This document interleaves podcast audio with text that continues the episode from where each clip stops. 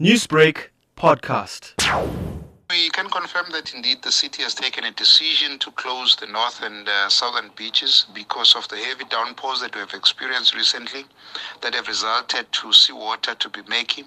So we are fearing that uh, it could attract a lot of shark uh, activity. So therefore, this is in the interest of safety.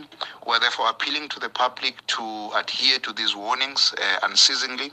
Uh, we would also like to appeal to the public to be mindful of the fact that we are still in the grip of uh, the coronavirus. So therefore, it is of paramount importance that we adhere uh, to lockdown regulations by ensuring that we wear our mask when we are in our beaches. We, you, you know, we we maintain uh, social distancing when we uh, stroll or walk at the beach.